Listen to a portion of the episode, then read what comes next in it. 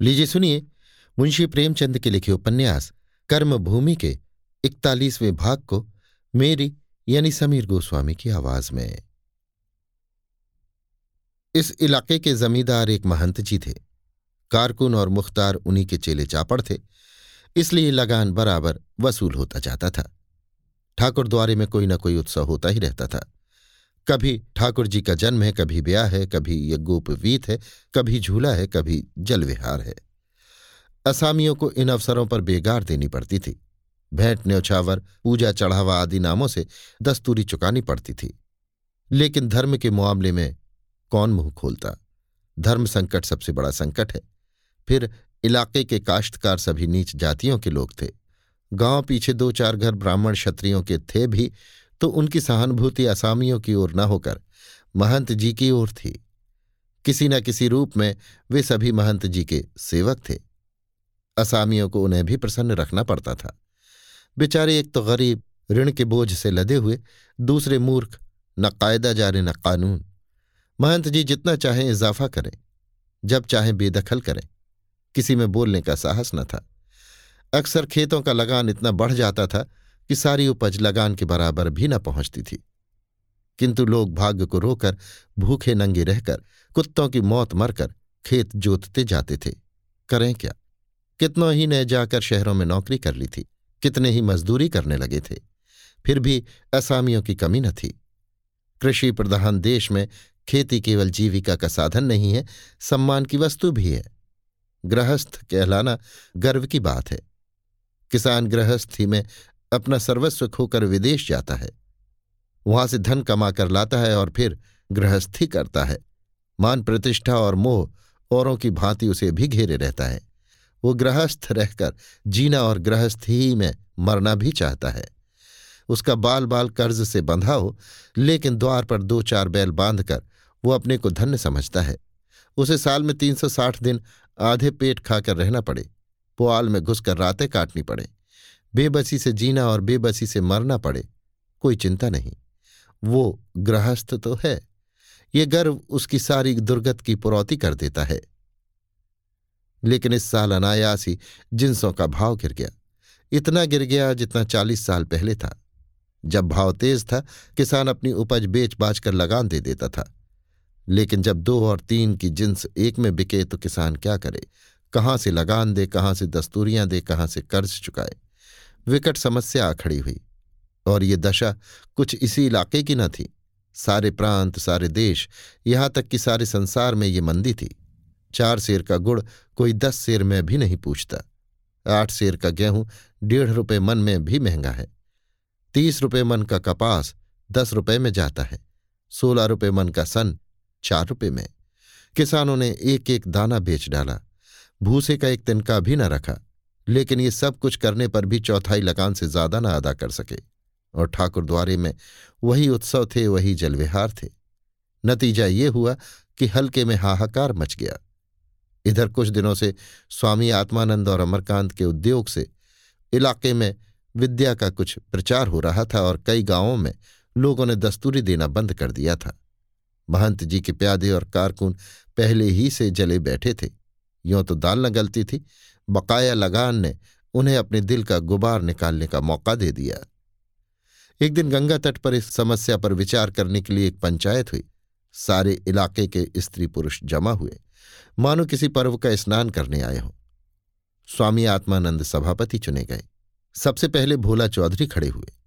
वो पहले किसी अफसर के कोचवान थे। अब नए साल से फिर खेती करने लगे थे। लंबी नाक, काला रंग बड़ी बड़ी मूछें और बड़ी सी पगड़ी। मुँह पगड़ी में छिप गया था। बोले, पंचो, हमारे ऊपर जो लगान बंधा हुआ है, वो तेज़ी के समय का है। इस मंदी में वो लगान देना हमारे काबू से बाहर है। अब कि अगर बैल बधिया बेचकर दे भी दे तो आगे क्या करेंगे? बस हमें इस बात का तस्फिया करना है। मेरी गुजारिश तो यही है कि हम सब मिलकर महंत महाराज के पास चलें और उनसे अरज मारुज करें। अगर वो ना सुने तो हाकिम जिला के पास चलना चाहिए। मैं औरों की नहीं कहता।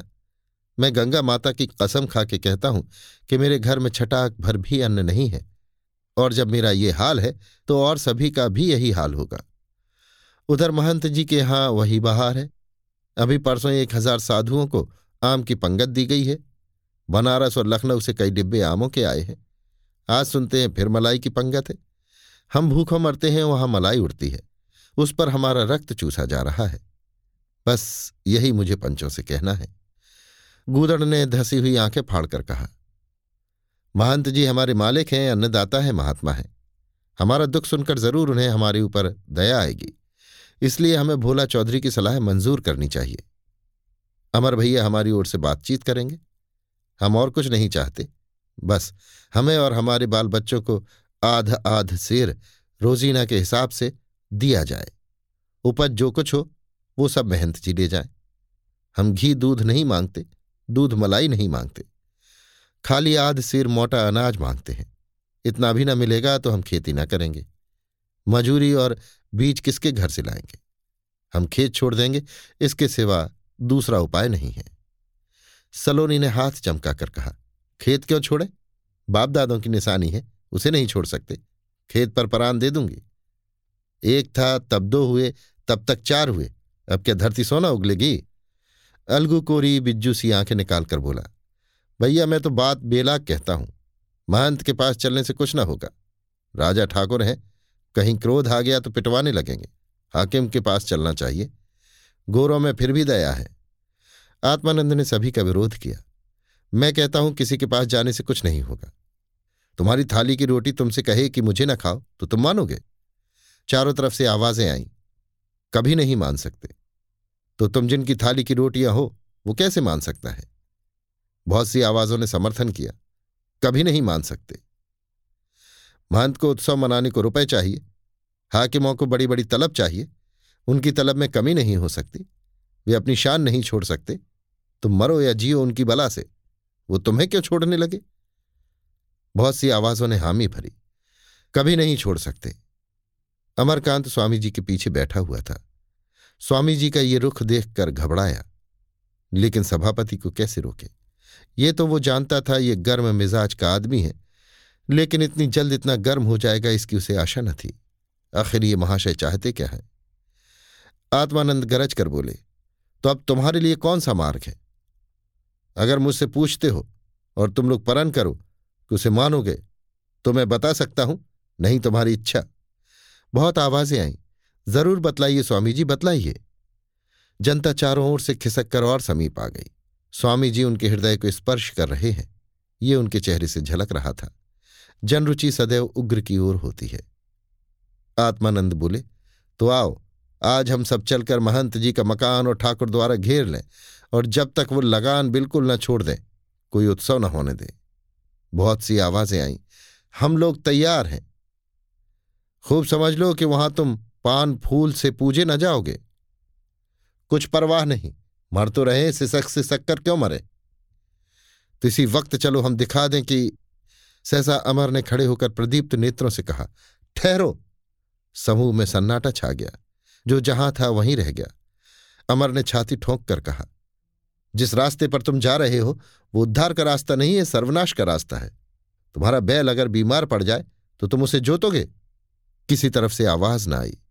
तुम पहले उसकी दवा करोगे और जब तक वह अच्छा ना हो जाएगा, उसे ना जोतोगे, क्योंकि तुम बैल को मारना नहीं चाहते।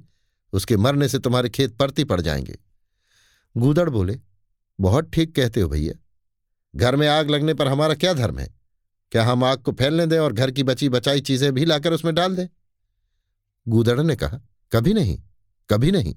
क्यों? इसीलिए कि हम घर को जलाना नहीं, बनाना चाहते हैं। हमें उस घर में रहना है, उसी में जीना है। वो विपत्ति कुछ हमारे ही ऊपर नहीं पड़ी है। सारे देश में यही हाहाकार मचा हुआ है। हमारे नेता इस प्रश्न को हल करने की चेष्टा कर रहे हैं। उन्हीं के साथ हमें भी चलना है। उसने एक लंबा भाषण किया, पर वही जनता जो उसका भाषण सुनकर मस्त हो जाती थी, आज उदासीन बैठी थी। उसका सम्मान सभी करते थे, इसीलिए कोई उधम न हुआ, कोई बम चख न हुआ, पर जनता पर कोई असर न हुआ। आत्मानंद इस समय जनता का नायक बना हुआ था। सभा बिना कुछ निश्चय की उठ गई। लेकिन बहुमत किस तरफ़ है? ये किसी से छिपाना था। अभी आप सुन रहे थे मुंशी प्रेमचंद के लिखे उपन्यास, कर्मभूमि के इकतालीसवें भाग को मेरी यानी समीर गोस्वामी की आवाज़ में।